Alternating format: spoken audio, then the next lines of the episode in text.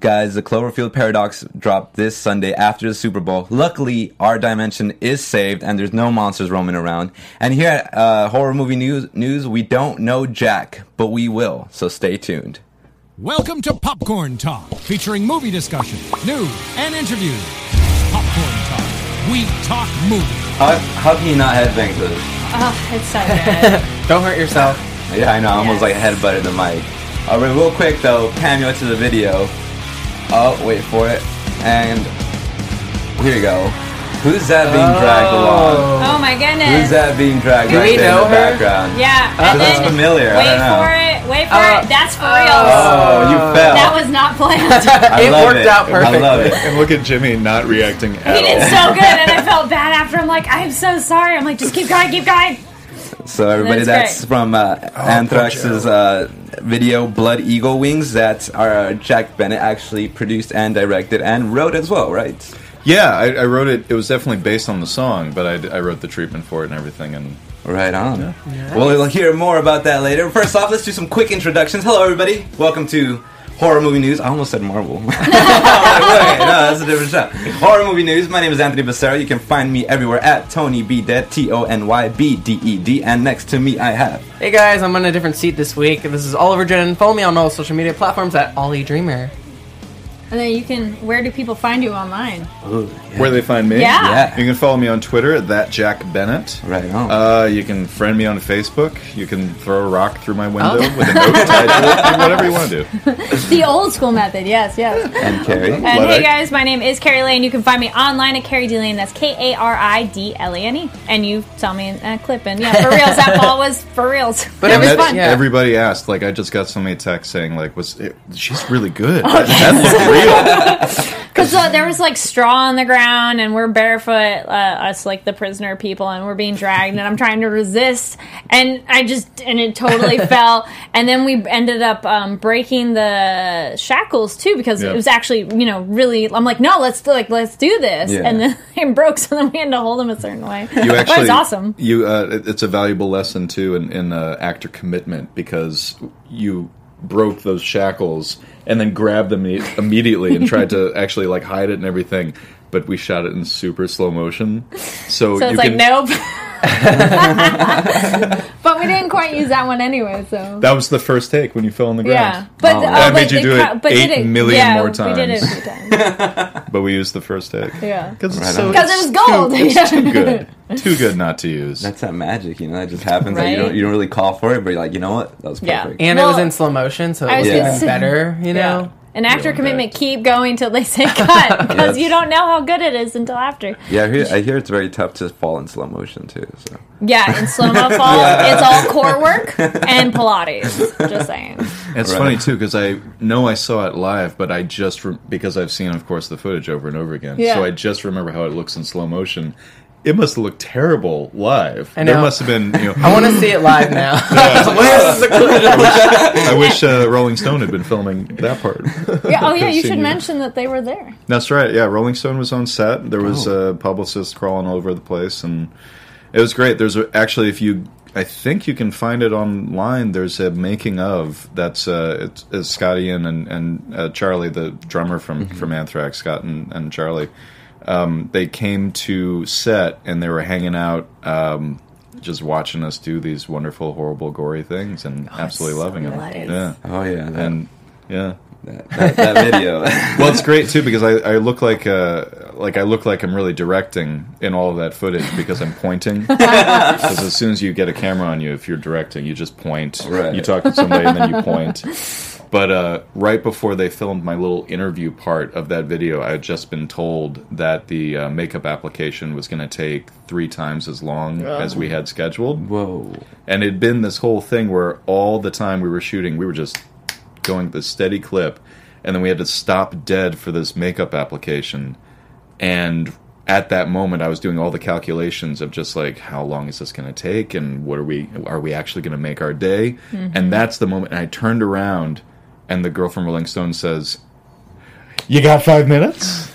And so my interview is like, well, the thing about genre filmmaking is, um, yeah. It was- but it was all great. Uh, Jerry Constantine was the the uh, prosthetics artist who uh, who put that horrible thing on James Duval's back. Right, yeah. And he was just an absolute champion. We made our day, and everything was great. Oh, nice. Yeah, everybody on that was.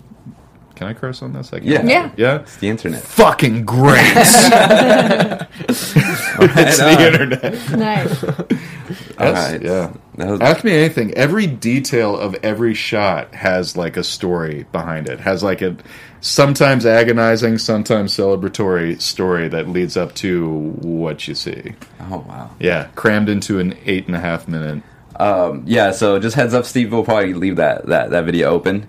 Um, but real quick, I just want to cover some some bases real quick. So uh, so yeah, where you can find us. So you can find us at youtube.com slash popcorn talk network. Please uh, rate and subscribe there to our channel. Also give us a thumbs up on this video if you like it. If you don't, give us a thumbs down and tell us why in the comments section and we'll get back to you. We'll see what we can do to improve Well, or maybe, yeah. you know, Get into a fight online. get into a On- fight online. fight. You know. Yeah. Yeah. No biggie. You can also follow us on Twitter at Horror News uh, PTN, as well as on our Popcorn, Popcorn Talk website, popcorntalknetwork.com, and also on Apple Podcast. Type in Horror Movie News, and we should pop up with this little logo in the back right here. And uh, yeah, give us again in five stars and a rating, and also a comment. Uh, anything you want, really. Uh, we'd greatly appreciate it.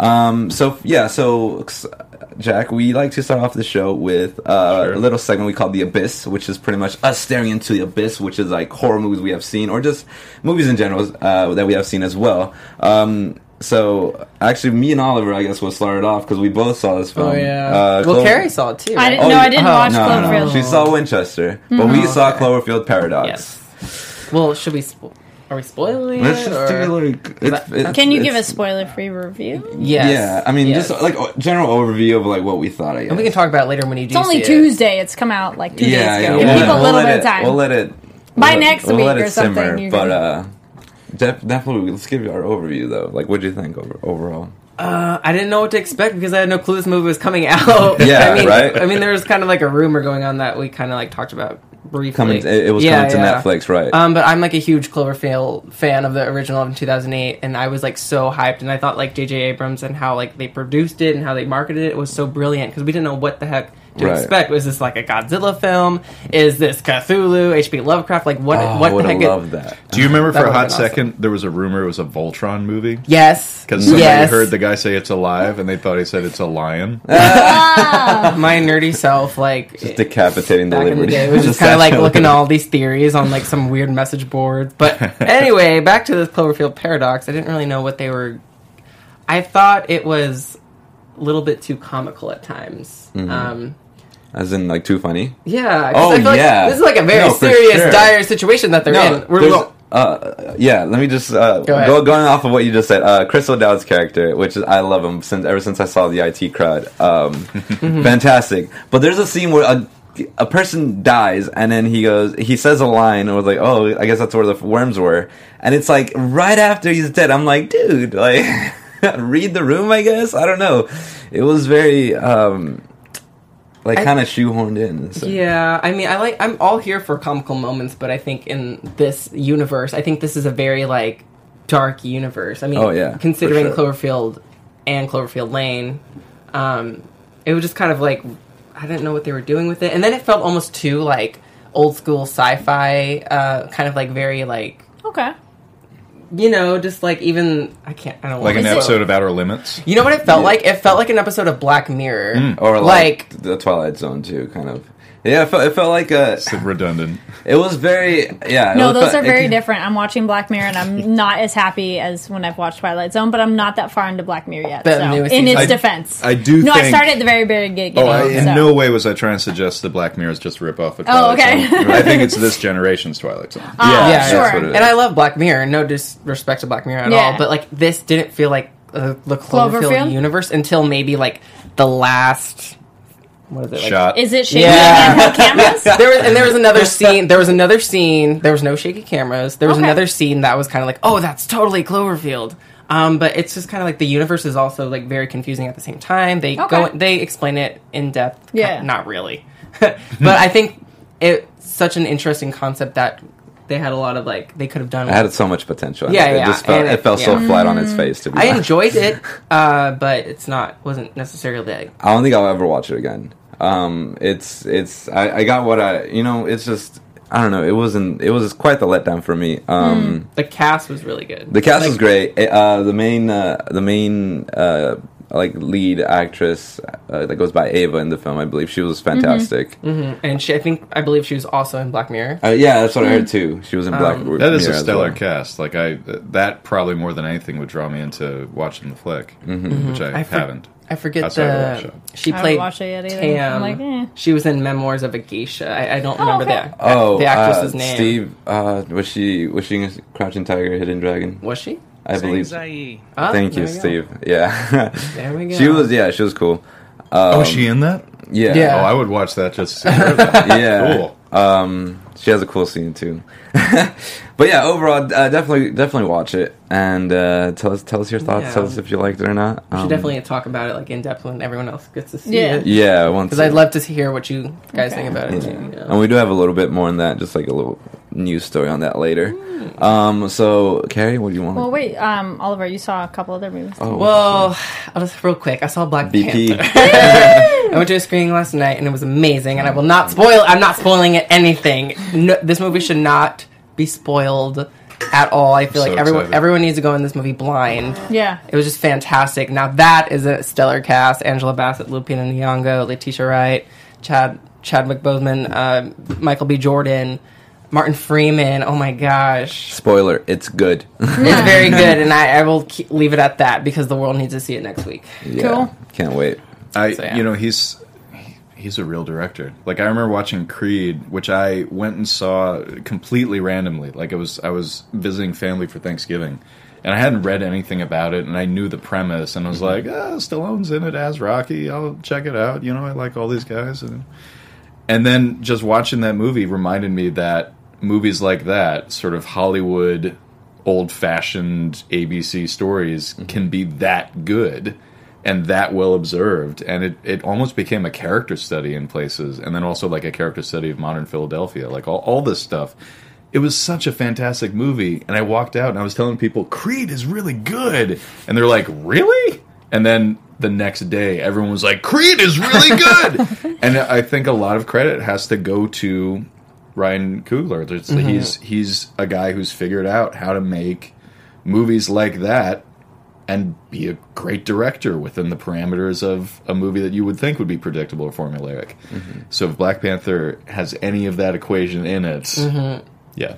And for him Can't to wait. have to juggle like all the lore of the comics and and it being very like, I think it's just a very good film for today's age. You know, Yeah. Just the trailers, the world building in the trailers Yeah. just Oh, look yeah. like something. You I think haven't it's seen. it's perfect. It for it to come out like the release date is like s- Yeah. such good timing. And you Yeah. see the pictures from the premiere? Oh, Just The- like- Oh, those the purple, clothes. purple Yeah. carpet. Oh, oh my god! Everybody was like, "We we are dressing up."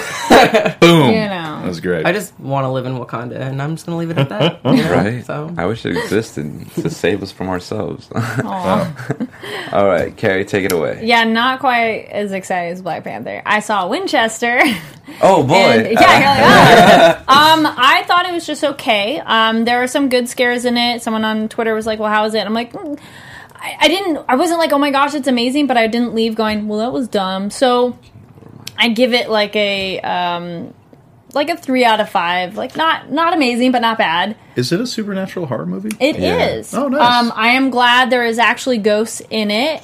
Spoiler, but not spoiler, because that was something I was a little concerned about because it's based on this. It's a based on a real person, a real place.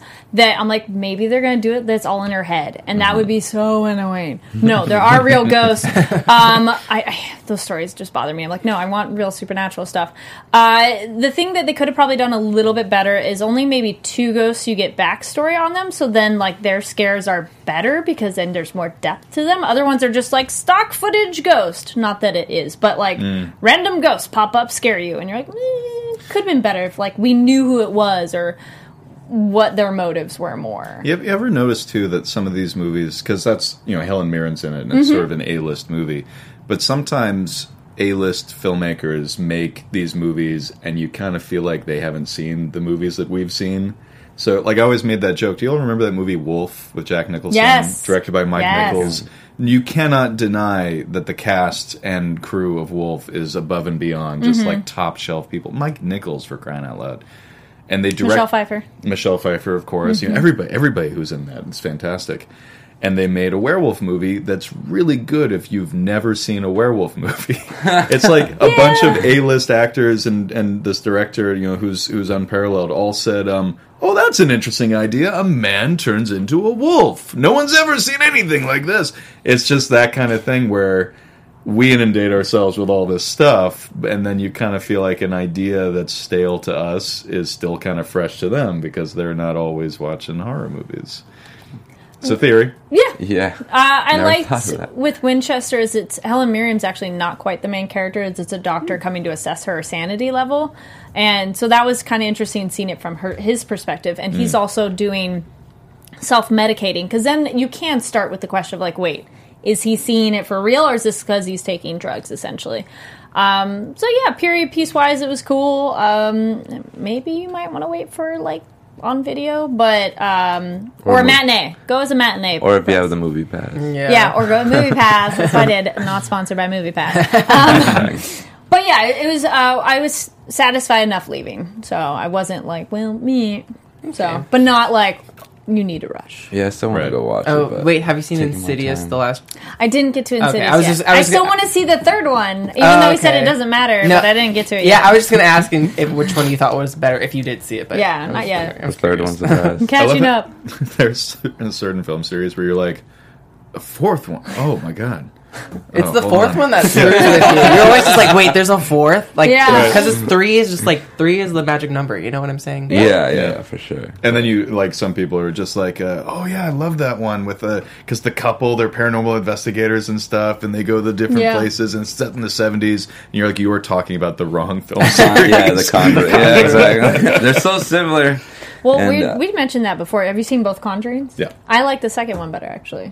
You know what? I, there was some scarier Yeah. aspects to it. Yeah, but I, I mean, for me, the whole Crooked Man too. Oh my god, the Crooked Man is so good. the first uh, like between the two conjuring movies my favorite part is still the girl saying there's someone standing right behind right behind the door there's someone standing right there just like something like that when you have a scene in a in a movie where a character seems utterly convinced of the reality of something terrifying that to me is so much scarier than somebody who obviously is being pulled by wires down a hallway, Yeah. you know, where it's like, oh, she's possessed by a demon. That's why she, it looks like she's in prosthetics. I like maybe not even the psychological horror of it. I like to be convinced that what I'm watching is is real, and Yeah. that scene is so convincing. The So- clapping game was scary. the clapping too. game, good oh. too. Yeah, yeah. So what have you seen, Jack? I haven't been watching. A it's funny because when, when you're when you're working around the clock, that tends to be the first thing that suffers is what you're watching. Mm-hmm. Or when you are watching stuff, it's like I'm watching the Venture Brothers for the eight millionth time. Oh yeah, things dude. like that. Go Team Venture. Absolutely. Yeah. No, I've always uh, yeah. Venture Brothers is Venture Brothers and The Wire are my two favorite shows that have ever The been on TV, Wow. and I will argue that they are more similar than many people give them credit. Oh, yeah, I was about to say like they sound very different. no, no, I think no, no. yeah. Wait, that's for another podcast. But um, I saw Shape of Water. I went and saw Oh, that in nice. the theater. God, I love What'd that you think? movie. Uh, I loved every. I, I don't know how controversial this is going to be. I loved absolutely every aspect of it except the script. But every detail of it that wasn't based to the to the screenplay was gorgeous. It's it's just gorgeous. And I saw another movie like that this past week. I went and saw Phantom Thread, mm-hmm. Mm-hmm. which was another one where it's like, what an exquisite movie, and you almost feel like your whether you like it or not almost doesn't matter at a mm-hmm. certain point, or it says more about you than it does about anything. I liked the experience of watching The Shape of Water a great deal. It's just that then when it was over, I was like, well, you know, like, and I just had that moment, and I've been having that a lot lately where it's so funny that every detail being so acutely created and you have that moment where you're just like god I, I couldn't even begin to you know it's unfathomable the amount of details are in this movie and every aspect of the design and every aspect of the sets and all the actors are fantastic and sally hawkins is fantastic in that movie I just don't know if I like it. You know, like you have that weird thing where at the end of this whole, I have to give you credit for making an mm-hmm. extraordinary film mm-hmm. that I wasn't a big fan of, and then you mm-hmm. feel like a complete asshole. Being, you know, I wanna, I wanna like it. I just, I don't know. The characters are a little thin, and then you feel like you're somehow ruining someone else's experience. but I, but I always feel that way. That you know, movies are subjective. I watched Phantom Thread and the first half of it I was absolutely in love with, and then there's a turn in the story, and I fell out of love with the movie, even though I found it as interesting and as wonderful. Like it's it's wonderful. Like every performance in it is wonderful, and every as- I saw it in 70 millimeter too, Ooh. so it was fantastic watching. it. It looked like an old movie. Yeah. It was shot on film, you know, it was grainy, it was projected on 70, and I'm just sitting there going like this it feels like I've stepped backwards and I'm watching a movie, you know, in, mm. in 1979 or something like that. But then there's that thing of it all comes down to the story. Mm-hmm. And I think it's a great film that I maybe didn't love at the end of the day. I I, don't know, I feel that way about Shape of Water too. So it's weird to be that audience member. Because then the first thing because everyone else is just praising it and it's been like critically acclaimed. Yeah. So, but yeah, I think I can relate to that with like horror in general. Like, there's some I can think of so many horror movies that are just like, oh my gosh, like that that was like such an amazing film, and I'm kind of like, meh. do they say it in that voice? Yes, Yeah. they do. Actually, Just like They that, always right? say it that's in that actually voice. that's actually my real voice. I have to lower my voice right now. So, but Yes. yeah, like don't be ashamed. Don't be ashamed. But I that- feel but- the same. But there's uh, an article just it just came out the other day about expectations and managing expectations. Yes. Right. Ugh. And I feel like eh, okay, so there's you can only be the audience member you are. And I think if everybody loves a movie and I don't really like it, like I I have that moment where I'm like, well, this doesn't really say anything except that my experience of this movie was different from their experience. And I don't mean like, you know, ah, I was in a noisy theater with a bunch of shitty people. No, I mean like I I feel like we bring ourselves into every movie that we watch. So if you guys loved The Shape of Water and I'm not going to sit here and I'm not going to sit here and pick it apart and try to convince you you're wrong, just like I hope you will not do that for me. I do think in fan culture we start to, you know, the the shields and the Right. lances Yeah. start to come That's up a like the little bit. first reactions a Yeah. lot of people have. Yeah. I remember I saw I, I saw Last Jedi mm. and I did not really like Force Awakens very much. And at Same. The, and at the end of Last Yeah. Jedi, I I'm love Last like, Jedi. I was like, yes. I loved I it so love much, Jedi, and I yeah. said out loud, "It's isn't, isn't this great? A movie that literally everyone is gonna love." they finally made it, no. and then I walked out of the theater into the abyss. Yeah, I felt the exact same way. Like Yeah. the Force Awakens, I was like, it was all right, and then Last Jedi, I was like, that was so fun, and then it's Yeah. so polarizing online. Yeah. But oh wow, No, I have to completely agree with you. Um, because film is is an, is another art form in Sure. in, in in our world, you know, and um, pretty much it's very hard to remove yourself from yourself when watching a film, which is what I try to aspire to do with every film. Although Shape of Water is a very special case because I, I love Guillermo del Toro, and uh, but no, I And go, I can I can root for him every time, even if I'm not liking the individual films. right, You know. yeah, So- because that's also another thing of like th- separating the director from his work in a sense of like Yeah. a person. Um, horrible people have made great films. Yeah, Yes. I mean, look at every. Never mind. I want to. Yeah. That. He's a That's wonder- and he's a wonderful guy who made a movie that is getting it. Clearly, no one has to defend him. Mm-hmm. So me, me, me being one jackass who's sort of like, eh, it's okay. No, no, no. Also, and also, like, I, I find that interesting. I don't, I don't want to ask it on air, but I'll, probably afterwards, I want to like. I know, can tell you. Yeah, I want. give to. a Yeah, I want to know like what's uh, well, uh, just to see, just to hear. Well, I was gonna but- say, we have a lot no, but we have a lot more. though, yeah, so let's just get back on track, though. Oh, okay. Okay, so like I'm sorry. There's a countdown. Yeah, It's Yeah. 27 minutes. We, we, goes we're up. not even past the first segment. All right, Yeah. everybody, the crypt. Yes. All right, let's do this. Oh yeah, session nine. Mine was session nine. So it's a slow burn psychological horror film. It leads up to such a reveal that will knock your ass like right out of whatever chair you're sitting on. um, my God. Uh, so it's about a cleanup crew that goes to an abandoned asylum to work, where they find recordings labeled s- with uh, sessions like sessions not one, two, three, leading up to the infamous session nine. And with that, the mystery starts to reveal itself once they find those tapes. You start going down this rabbit hole of like who was actually at this uh, asylum, and um, also it's like an in-depth look into the characters that are behind behind the cleaning crew and everything. And they're not. Yeah, I just gotta leave it at that. I don't want to reveal too much, but it's definitely quite the film. Um, yeah, it's stuck with me since I seen it. I need to watch it again because it's just so good. Like I watched the trailer, I'm just like, damn, I, like there's so much I I want to remember again. I'm glad it, to hear it's good because I remember when that came out, I just didn't get around it, but I remember that name that and the concept. So I'm like, oh, good. Now I want to go back and watch it. Yeah, it's definitely one of those that like kind of flies under everyone's radar. Yeah. Well, it's that it was that era where uh, genre films were suddenly getting kind of lo-fi. Mm-hmm. Like, and I remember this is all like uh, Blair Witch came out in '99, Right. And then there was not even found footage movies, but there was this sort of group of movies right after. Like I remember uh, Primer was sort of in that in that Oh, five year block where all of a sudden people were making more lower production value and higher concept genre Mm-hmm. movies.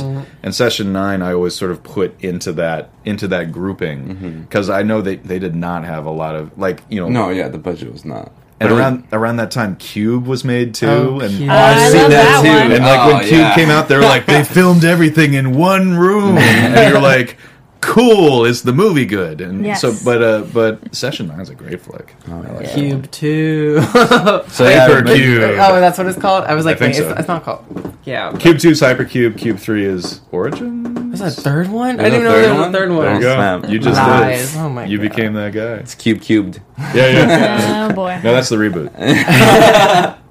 All right, then what you got, Ollie? Well, speaking of like kind of like this found footage, kind of like re- revitalizing the genre, I have The Bay, which is a film that's kind of like under the radar. Like a lot of people, have you seen The Bay? It's what I was just Like, saying about it- Mike Nichols directing a werewolf movie. That's Barry Levinson directing a found footage horror film. Mm-hmm. Like the, I, The A-list It's guy. so crazy because like this is, I feel like it's a good film, but it's like one that I forgot. Like I literally forgot that this movie existed. But then like Cloverfield came out, and so I was kind of inspired to kind of like look at like found footage kind of films that like I really liked, you know, growing up. And then like this was like 2012, so this was like six years ago. I can't do math. Six, almost six years Yeah, ago. six years ago. Um, but anyways, the synopsis reads: Chaos breaks out in a small Maryland town after an ecological disaster occurs concerning contaminated water and parasites. Is this a picture of like the the X-ray Yes. skull with, with, the like something? isopod? Yeah, the little something in the creepy in little their throat? isopod. Yeah, Was that on Netflix? I, I think it's been on Netflix for a while now. Has it been on I believe so.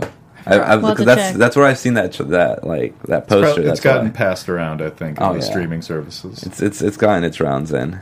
yeah. Uh, but- Kari? Oh wait, Oh, sorry. No, you- no, just check it out. Like I want to hear what you guys. Oh think yeah, of. I've been wanting Those to for little a bugs, those little long isobugs that like isopod bugs that live in the sea. Those things are real. Like Yeah. I mean, maybe they don't turn you into like a psychological killer, but but anyways, Ooh, Right around that time, there was the story of like somebody jumped in the water in a lake somewhere and then had a headache and then died. Ugh. And they found out there was brain-eating algae that shot up her nose into her skull. And uh, I'm not sorry, that's a real event. I'm sorry to be insensitive and bring it up like that, but it, it is. It's real. There's crazy. yeah, There's weird stuff. Well, that was um. I don't remember the details, but there was one where like a girl was in like some South American country and then had some like flesh-eating bacteria or Yeah. something because she went in the water, and you're just like, what? Yeah, what's that one show called? I know this is off topic. I'm sorry. There's a show that like basically diseases get inside your body and you just like die and like.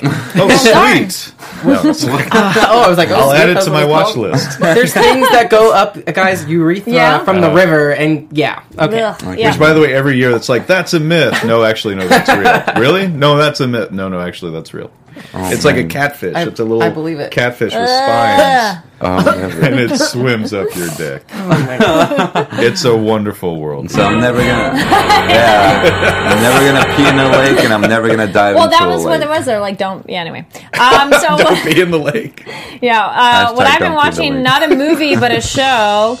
Um, have you guys been watching Dark on Netflix? Yet? Not yet. I'm adding Okay. it to my list Yeah. of I feel, things yeah, I need to watch. I feel it's one of those like people have been talking about it a little bit, and some people have seen it, but then like I had one friend who she totally has watched it. Like, oh my gosh, you have to watch it, and it's just I hadn't gotten to it yet, kind of a show. same. Um, It's a it European is- show. I think. It is German. Yeah. yeah. It's in German, and um, I don't know if it's the whole. It says series directed by Baran Bo Odar, and sorry if I pronounce Oh that wrong. yeah. No, no. Sorry. Um, so um, I was trying to think of the best way to explain it because I was about to talk about something on one of the other shows. I'm like, nope, don't want to give anything away. Um, but this is a nice brief one. A family saga with a supernatural twist set in a German town where the disappearance of two young children exposes the relationships among um, some of the families. Uh, it's really cool. Uh, very quickly, it gets into that this show is multi generational, and I won't tell you how they do that. Um, but yeah, there's Time a, jumps. not exactly. Um, and some skips. people are like, No, "Oh, it's like darker Stranger Things," and I'm like, "No, because this isn't like supernatural." Oh, here's an example. So, um, this is a character that at one point you see him as a little child on the far right, and then the one age in the middle, and then an, another age. so some so- characters you get that, and then the show as it progresses does um, this great thing by like episode three, maybe two, but three they'll do a split screen of the two characters at two different points in time, and you get to see like them as a child and an adult. Oh, it's so good because then who they've chosen as the actors for them is great. All the acting is so phenomenal. Of you know, I I'm not super familiar with German films, so I'm like I don't know these people, but all of them are very compelling. So there's this weird cave in the middle of the woods by a nuclear power plant a in the shot. small town. Yeah. and um, some weird stuff happens, and I super recommend it. It's really, it is just like the title says, dark. Um, it's one that was like, no, there's some dark stuff. Like there's a suicide really? early on. Um, it involves children being kidnapped, which I'm on episode like seven and eight. Oh, I think I just watched seven. Still don't know why exactly. So it's really cool. That always keeps you guessing. Like you don't feel like I already know what's going on. Just each layer upon mystery keeps going, and just how all the people are connected. Though it did take me a while to figure out everyone's names because you're like, wait, which one is this person? Like you could remember, like, okay, that's that person's wife, that's that person's kid, and then like you'll go a couple episodes in, and you're like, wait. They're brother and sister, so um, that's kind of funny of it. But um, it's a really good show. I highly recommend it. Nice, dark, and creepy, and yeah, I don't know. Like, you- there's more that I'm like, I don't know yet, so I want to see where it goes. Right, the mystery hooks you in. Yeah, right? you're just like, Yeah. I need to know more about it. I believe it did get renewed for a second season as well. Oh, nice, yeah. So there's that. Right on. Do you have anything you would like to recommend? Any busy random, man. any, ran- oh, any random film that people might not know about that you like? Oh, it doesn't have to be new. Yeah, anything. Yeah, it's anything. Oh shoot, I don't know. Um, uh, bu- bu- bu- bu- they they put out a really good Blu-ray of Silver Bullet recently. Silver you Bullet. should see that. That's like my fourth favorite werewolf movie. Okay. I don't know. Hey, that's good. it's a gr- it's actually a great disc, and they interviewed Everett McGill and a bunch of people who haven't really talked about the movie before. and- yeah, and Gary Busey's in it. Come on, what more do you want? The bullet. I've Yeah, Corey. Haim, Gary Busey, Silver and Bullet. Anna Green Gables. Megan Follows. Nice. Yeah. That's a great flick, actually. Let's watch that. the the werewolf the werewolf looks like a big teddy bear, but beyond that, it's um no, I I Silver I love that flick because Stephen King, of course, is everybody's talking about Stephen King again, and um, I mean it's not that anybody ever stopped, but uh, it was such a such a huge hit in a way that was unexpected, in a way that was validating too. People really love these kinds of movies and uh, just because of the fact that I mean, I think everybody who's interested in horror carries Stephen King with them. You know, he's one of the most recognizable voices in horror, and he's sort of like on the Mount Rushmore of horror now. I think with you know Edgar Allan Poe and Lovecraft, and you know whoever else you want to throw up on there. And uh, but it's that kind of thing where. Um, Every so often, there are these. There, there he is. He's oh winking at Corey Haim. Oh man. It's actually, I mean, that's the thing. Gary Busey terrifying. has been such a cartoon, you know, for so long. You forget that he's actually a phenomenal actor, and in that, he's the quintessential drunk uncle that you still want to hang out with. You're a kid, and you don't know that that's wrong yet. You're just like, oh, Uncle Red's just a lot of fun. It's like he's drunk and irresponsible. he's gonna get you killed. No, he's fun. But um, so the perfect Gary Busey role. But uh, it's yeah, there you go. I just I, I just remember that, and my friends worked on that Blu-ray, and and um, it's I know Heather Buckley worked on that Blu-ray, and it's just uh, it's really cool to see some of these movies that that's not necessarily regarded as a classic. I've been watching it since I was a kid, and oh, Terry O'Quinn's in that too. It's a great cast, and um, and it's one of those flicks where um, when you get right down to it, like there are only a handful of good werewolf movies, really.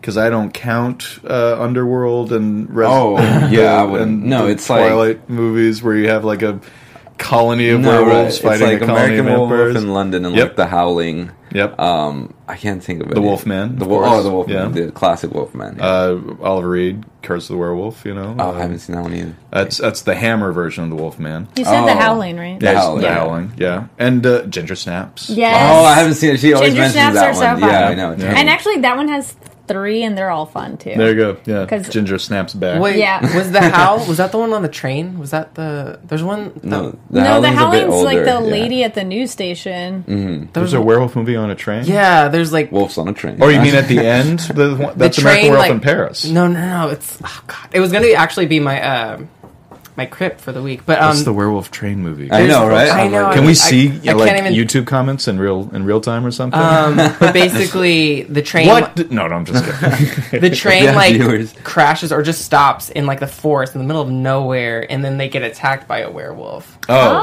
Oh, And so I, sounds cool. I think it was I called don't know that Howl. It might have been called Howl. I Howl. remember that one. Um, be like werewolf movie. Dog the Soldiers, trains, Neil tra- Marshall straight but into the that, woods. that was a really good werewolf movie that I saw recently. Mm. But yeah, it's funny that you bring that up. That werewolf. That's such an iconic uh, horror. Yeah, get back and to yet an the monster. underserved You guys- subgenre. You yeah. guys didn't like Teen Wolf? What the heck? Oh, I, the No, I- show? I never saw it. I, Yeah. never, I never watched Teen Wolf, but I watched the How? movie a bunch of Oh, I times. saw saw it. Yeah, okay. check that Oh, one yeah. out. Cool. Let me know what you think of that one. Yeah, yeah. Because I was really, I really like that. So And I also like also uh, I I pref- you know I prefer my effects to be practical. So Oh, hell yeah. especially when it's a creature. You know, once again, Shape of Water. One of the most fantastic things about it is Mm-hmm. that it's a real organic creature. Doug Jones. Yeah, It's Doug Doug, Jones. Jones, in, a, in a suit. I know they did some digital enhancing too, Yeah. but not Yeah. a lot. Well, it's like Hellboy, and it was on And it's Abe one of our episodes. Thing. That's So right, yeah. The blending of having practical effects and what they can't do do with digital effects right. on top because they're like, well, we didn't have the space to make the eyes blink, so then we did that digitally, but the eyes are really there. Carrie worked with me behind the scenes on the show that I did for Nerdist. Uh, that had, it, we did it for years, uh, Blood and Guts. That then got re- renamed Bloodworks. Bloodworks, right. So Blood and Guts and Bloodworks. You can find most of the episodes on YouTube. And we went down to uh, Spectral Motion and we looked at the stuff they were talking about Abe Sapien. If they had made that an animatronic head for Abe Sapien, it would have been this big. Mm-hmm. So they made a very sleek mask that went over Doug Jones's face, and then digitally did eye blinks and gill flutters and things like that. And you watch the movie, and you just think it's this amazing creature suit, basically. And then you buy the reality of it, and you're in there for the whole movie. All of the effects guys we talked to, because this show, both Blood and Guts and Bloodworks, uh, the essential idea is that at a time when practical effects artists were being marginalized by the film industry, they were all at the top of their game. Like they've gotten to the point where you don't have to hide the seams when you're shooting. Like this is photoreal stuff. They walk onto set. People in prosthetics walk onto set looking like what they are. Mm-hmm. And while these practical effects artists are doing this stuff, you know, doing this stuff with every technique at its most advanced level, because of the way productions go and because of the kinds of you know decisions that producers make and and schedules and things like that, they were taking a back seat to oh just do it with post production, just do it with visual effects, just do you know blah blah blah blah blah blah blah. So we wanted to basically take our little DSLR cameras and walk into effect shops and show you, hey, look, we're not even lighting this really. Look at what it looks like. And so uh, Scott Ian from Anthrax Right. was our our host and uh, we went to Rick Baker's shop when Cinovation before Cinovation got downsized. We went there. We went to uh, ADI. Uh, we went to K and B. We went to and we went to big shops and little shops, you know, and and talked about that constantly the the relationship between practical effects, in camera effects, and and visual effects. So. And I- Carrie yeah. was was on that show. It with fun. So- you so, can yeah. see me actually. So that's a great online. In the segue, spectrum, actually. yeah, Yeah. because the troll chomps on Scott's hand, and she's one of the people, along with me and, and most of the crew. We run around and try to pull the Scott's hand out of the troll. Basically, it's a documentary show that every so often something happens, and you shouldn't be able to detect where the documentary ends and the part we planned begins. Right. But for example, Scott gets his uh, fingers bitten off by Yeah. the troll from Hans and Gretel Witch Hunter. But yeah, it's so Oh yeah, yeah. That's uh, so that looks like that's from Gabe Bartalos. That's from his shop, and that's for a movie I think he directed. But this is probably a sizzle reel or a promo. Yeah, I was about to say uh, we have we have a clip to show. Uh, pretty much, it was like before the, the show premiered. It was. Oh, a this is the transition between Blood and Guts. Blood. Oh, look at that. The memories. chained, sawed in half. Yes, that's Jerry Constantine shop. That's over at uh, that's uh, Larry Bones. Yes. Oh my Rob God. Hall and Almost Faint. Uh, human. There you go. Fish man. Don't fuck with the fish man. That's ADI, the grills. I met Chucky. Yes, Killed me. And he killed him. we got Brad Dourif to record dialogue for our show. Dang. Welcome to my blood. That's Vince Van Dyke's Vincent Van Dyke's uh, demon makeup he did on Scott. Devil makeup. There's Dino. There's Kyoto's. They're just things. Dan Harmon. Dan Harmon. Harmon, yeah. Because we talked about stop motion. Uh, we'll be right back. There's some more. Can- oh, I saw I saw uh, Phil Tippett in there. Yeah, Oh all these guys. So this now lives on uh, Nerdist, I believe, right? Yeah, Nerdist.com. I think you'll find every single episode on Nerdist.com and look for the Bloodworks Mm-hmm. uh, Bloodworks show tab, and then also um, Blood and Guts is under that same thing. It started as Fangoria's Blood and Guts, and Okay. Fangoria presenting it basically, and then it's just you know a licensing fee was going to Fangoria for every episode, and Mm-hmm. we were like, hey, we barely have enough money to produce a show as it is, so third season became Blood and Guts, Mm-hmm. and then. Uh, Nerdist ceased to be a YouTube partner, and so they broke from the Nerdist channel. And was like, well, you can do the show and call it Blood or call it Guts, but you can't call it Blood and Guts anymore. so it's like, all right, well, Blood works. That's it. Stop digging. you struck oil. That's amazing. So uh, okay, the show's called Bloodworks, and which is a great title. I was about to say, yeah, Yeah. it works perfectly. and also that idea of the blood at some point is not just the fake blood it's the blood sweat and tears that these people put into this stuff. It's it's the it's the sheer amount of care and skill and love that these guys who are so passionate about what they do. Joel harlow who did prosthetics work on black panther and logan and a bunch of other stuff he's doing the new hellboy. He's doing it on Yeah, on david Ar- yeah. Yeah. and uh, he's um uh, he did an episode where he turned Scott into this deep one, into this Lovecraft fishman. Oh, Scott yeah. called him the fishman. It's, it's like, oh, you're a deep one. He's like, yeah, I'm the fishman. and we made T-shirts that said "Don't fuck with the fishman" on it. Or Joel made T-shirt. Like he loved it that much. Didn't make a dime on that. He just did it for the love of it. And he and he gets these great. You know, he's got these these big budgets from Disney and all that. There's yeah.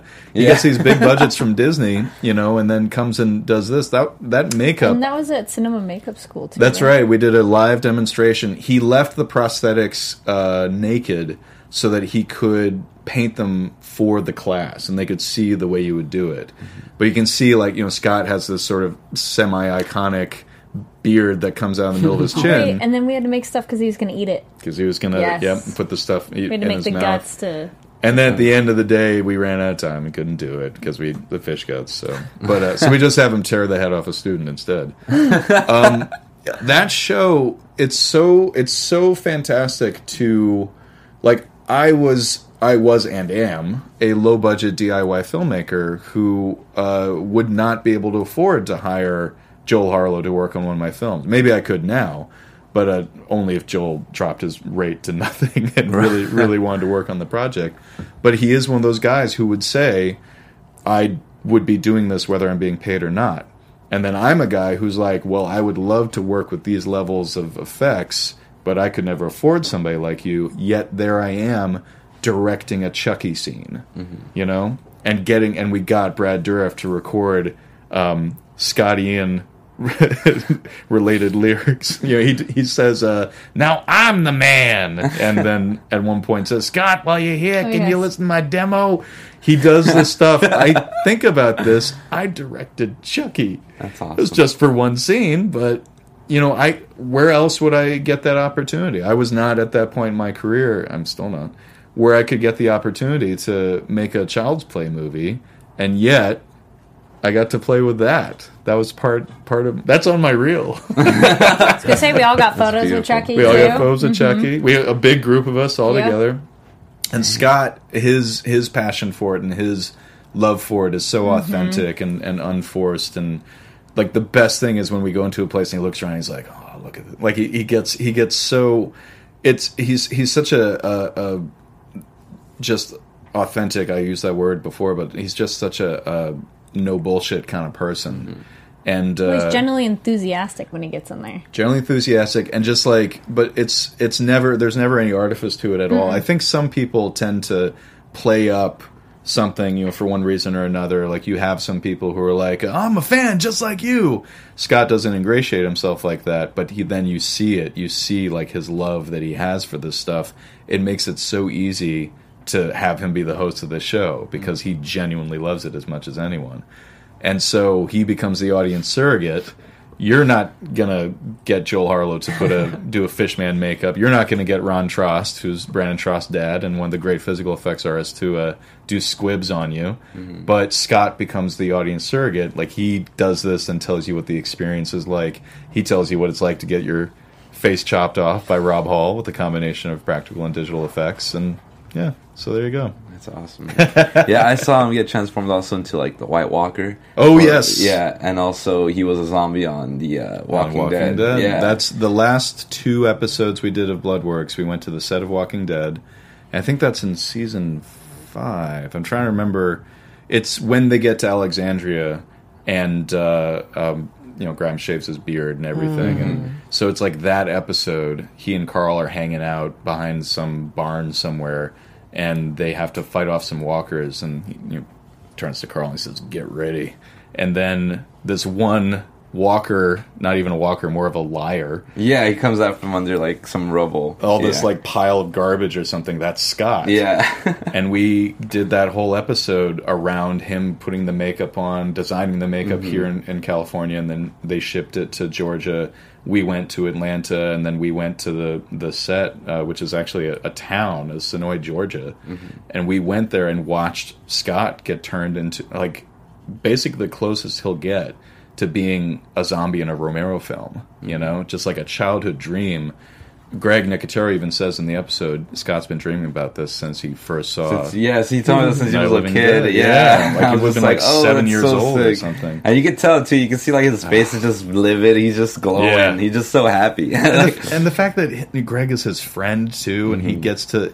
He even says that too. I think in the episode, like, who'd have thought that playing guitar in a metal band was going to get me to this point in my life? Like all these opportunities, the doors that it opened, just him.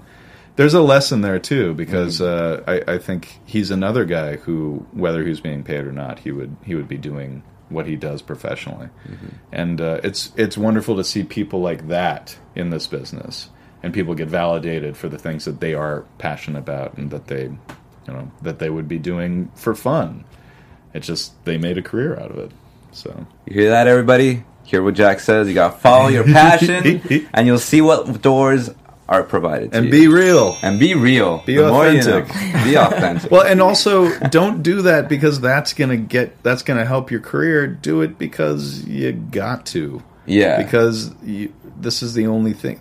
That's the only thing that I'm really good at, and that's that's me being generous to myself. Uh, I I am never happier than when I'm directing, and I'm in that position now where being able to be on a set and have the crew and work with people like that is that's the moment where I'm like, huh, I feel I don't want anything else right now. I'm completely satisfied. I could use more water because I'm very dehydrated. I could use a PA to keep me from walking into walls because like I'm in the middle of explaining something. All right. So just yeah, a quote comes to mind from a, a famous director. His name rhymes with Sciarmo. Um, he said that um, Cheryl don't- Delboro. Yeah, there you go. He said, uh, "Make don't make the films you want to make. Make the films you need to make." Mm-hmm. In a sense, Yeah. And I get the impression that if Cronos hadn't been a crossover hit, and if Guillermo was still in Mexico making movies, that he'd still be Oh. making movies. You know, mm, no it's doubt about it. and I think that that beyond the company that it puts you in, it's kind of like, I mean, we all grew up with these things. I, I, I think that there's a language that watching films teaches you Oh yeah, and a lot of people you know they, they go to film school and they or they um, grow up in this business. There's literally nothing wrong with that. Um, that's giving you the same education of what the language of film is you know what what it means to tell a story through shots through images through sounds all that kind of stuff. But there is something specific about when you are a fan first and when you're taken in by the magic of movies and your film education becomes this is my escape and this is my this is the thing that I choose to uh, uh, engage in as as my entertainment as my this is my dreams made into something tangible that I can actually watch and share with other people. I think that that leads a lot of people to not just make movies that are like the movies that you liked growing up, but to start to think about the movies you liked growing up and how to take a step further mm-hmm. and not just make derivative films, but also make movies that are using that language and film language, even genre film language, to say something about us and something about the human experience. You know, a horror movie can be I a horror movie can be deep. I'm pointing at Get Out, and the, Oh, yeah. you know, a, a horror movie can teach you something about society and about the human experience that you didn't know going into it. Mm-hmm. You know, I think I'm pretty, you know, I think I'm pretty down, and then I see that movie, and in the first scene with the parents and and the meeting, the boyfriend meeting the parents for the first time, I was like, why am I so uncomfortable? like, of course you're uncomfortable later at the party, Right. Oh and my you're god. like all that I- stuff. You're just like, oh, I weep for my ethnicity and how lame they are. But in that first scene, I'm like, I don't understand why I'm so uncomfortable during this scene. And I had to ask a bunch of my friends and I had to ask like my black friends, why was I so uncomfortable during that scene? And they're like, because they're just paying a little too close attention. They're just being a little too nice. They're like, it's this whole thing. Jordan Peele in his horror movie taught me something that I didn't know before about real life mm-hmm. and gave me an experience subjectively. Like I was living through this character's experience. That's still a fucking horror movie, you know? It's mm-hmm. still a bloody action climax at, at the end. Oh yeah. then am- then antlers. Yeah. Yeah, yeah. Antler thrust. It's you know, nobody nobody needs to defend Get Out at this point, but it's like, yeah. Well, since you brought it up, real quick segment, segue. Uh, yeah, so there was a, a little, just like a little comment on the uh, on um, Jordan Peele was considering um, uh, a, a sequel to Get Out. Um, they they kind of asked him if he would make a, sequel to it because of how successful Get Out was. It, Yeah. would be like, you know, why not? Um, so yeah, he was talking to THR, and he comment on how he'd uh, seriously consider making the sequel.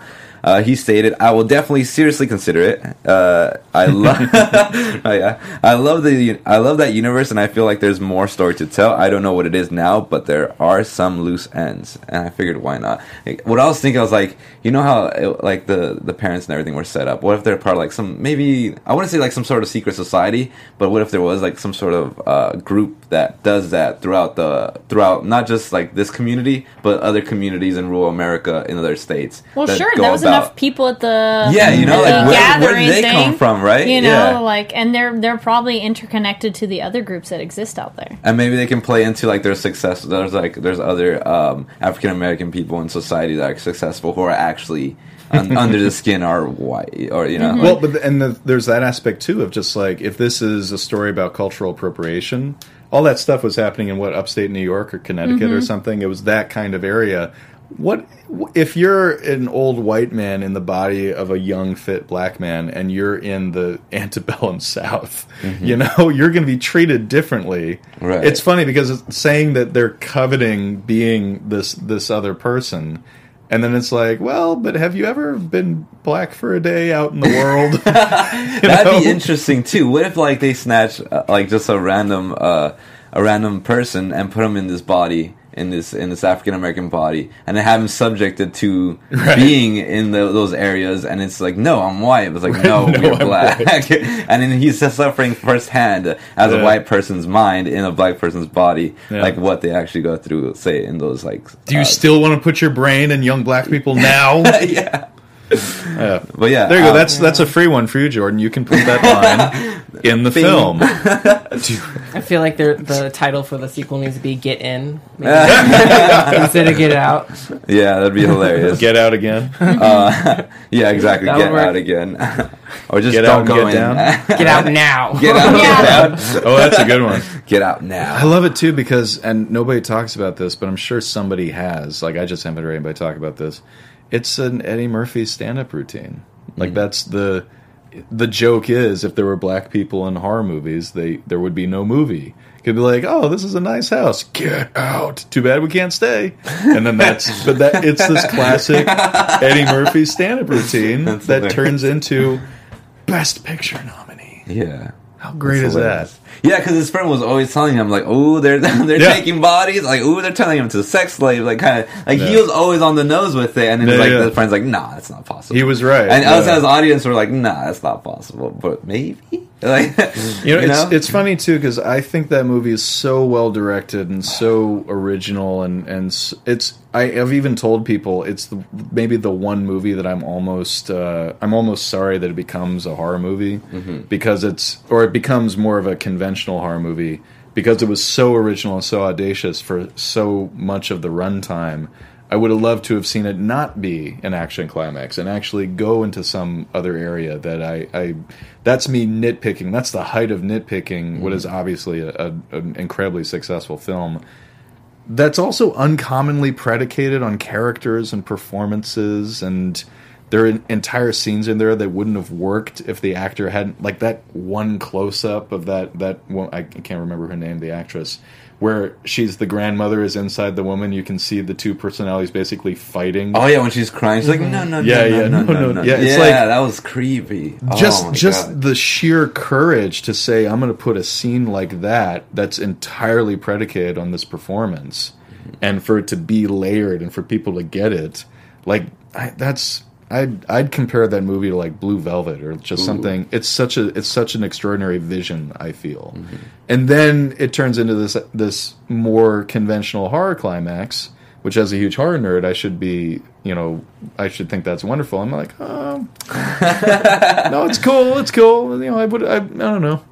I, I always put too much. I always want too much from uh, from these movies. I want them to reform my reality instead of just being movies. Right. So, and then sometimes there's nothing wrong with just being a movie.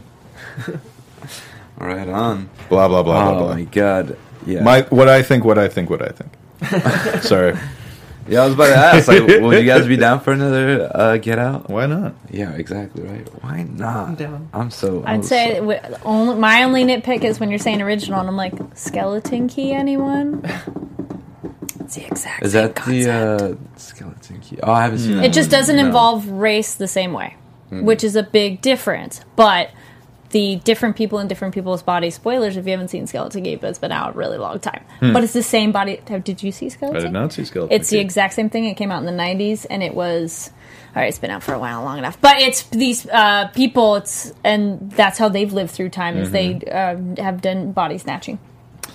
But was it nominated for Best Picture? Probably not. that, one, that one went straight horror. I only watch but horror again, movies that are nominated No, for Best Picture. it- I've seen straight two horror. horror. I was about to say. and race made a huge difference of making Get Out a different kind of movie. but Oh, yeah. that's my only like, eh, like record scratch when people are like so original. I'm like, And it's a he'll admit it. It's a classic. It's a Twilight Zone. yeah, no, and it's nothing wrong with Get Out or anything like that. It's just interesting when there are other ones that have a very similar concept that you're just like. I one too. It, I just don't want like other ones that Yeah. are- have such a similarity to be ignored. Um, and then you've seen Serpent in the Rainbow, right? Oh, yeah. Okay, so yeah, Serpent in the Rainbow, and then Oh, Skeleton yeah. Key, and then yeah, okay, that's that progression. Yeah, that's like But- that voodoo kind Yeah. of like bodies. Like It's more making a connected person to into that, it. but it has that same um, Sure. That's body the one with snatching. Kate Hudson, or was that Exact- Okay. uh, or was that a remake of Skeleton Key? No, no, No, Skeleton it's Key ca- was the one. Yeah, that's Yeah. the one Kate Okay. Hudson. So I mean, it had big actors in it at that time. Trying to- I don't think I've seen it. It's but it's also there's that It was a other good movie, though, There's but it's different. when I, and when I say an original vision, I'm also talking about his approach to the movie too. Oh yeah, no, vi- And- stylistically. Yeah, his his vision. It's clear that he established himself as someone whose perspective you could apply to. Just like when I was talking about Ryan Coogler before, or even Guillermo del Toro, like these guys who they're choosing to do something, and you and I say guys just because they're all guys. They're you know we there's now this wonderful all these female filmmakers who hopefully the doors are just going to burst wide open, but we mm-hmm. got to keep watch and make sure that actually happens Um, there's uh, that ability to then say, I am doing this kind of film. You're going to see this material through the lens of how I see these things. So I, I find just from the way he directed the movie, I'm like, well, now I'll watch anything that guy directs. I want to see Yeah. what his take is on any number of, of story, basically. Right on. So yeah, we're coming down to it. We- We're gonna have to wrap soon. I just wanted to give you uh, just the stage in a sense uh, to promote anything that you're working on, or just give out just general life advice, or just advice that you've uh, learned in your past uh, years in the industry. You guys have caught me in such a strange transitional time because I have nothing to promote. That's fine. yeah. watch uh, watch Quentin fifty eight. That's my my Jaws homage. Watch uh, look that up. Watch Good Night, my fun size horror film um, that I made last year. And and uh, anyway, uh, if there's anything I've learned, it's that I have benefited from not trying to be someone else. I can only be myself Right. to a fault, and uh, I think that's it's served me very well. And people kind of the people that I've seen who have been very, very successful have done the same thing. It just, just be true to your. It sounds hokey, but be true to yourself, and uh, don't enter into this business trying to figure out how to mold yourself into something that they'll buy. Have the thing that you want to sell, and then see if they buy it, and if they don't, eh, keep doing it. You know, Someone will. Yeah. taste change. You never know. Mm-hmm. That's what That's Bowie great. taught us. It's great advice. My God. All right. Um, yeah, Kari, you want to put yourself over?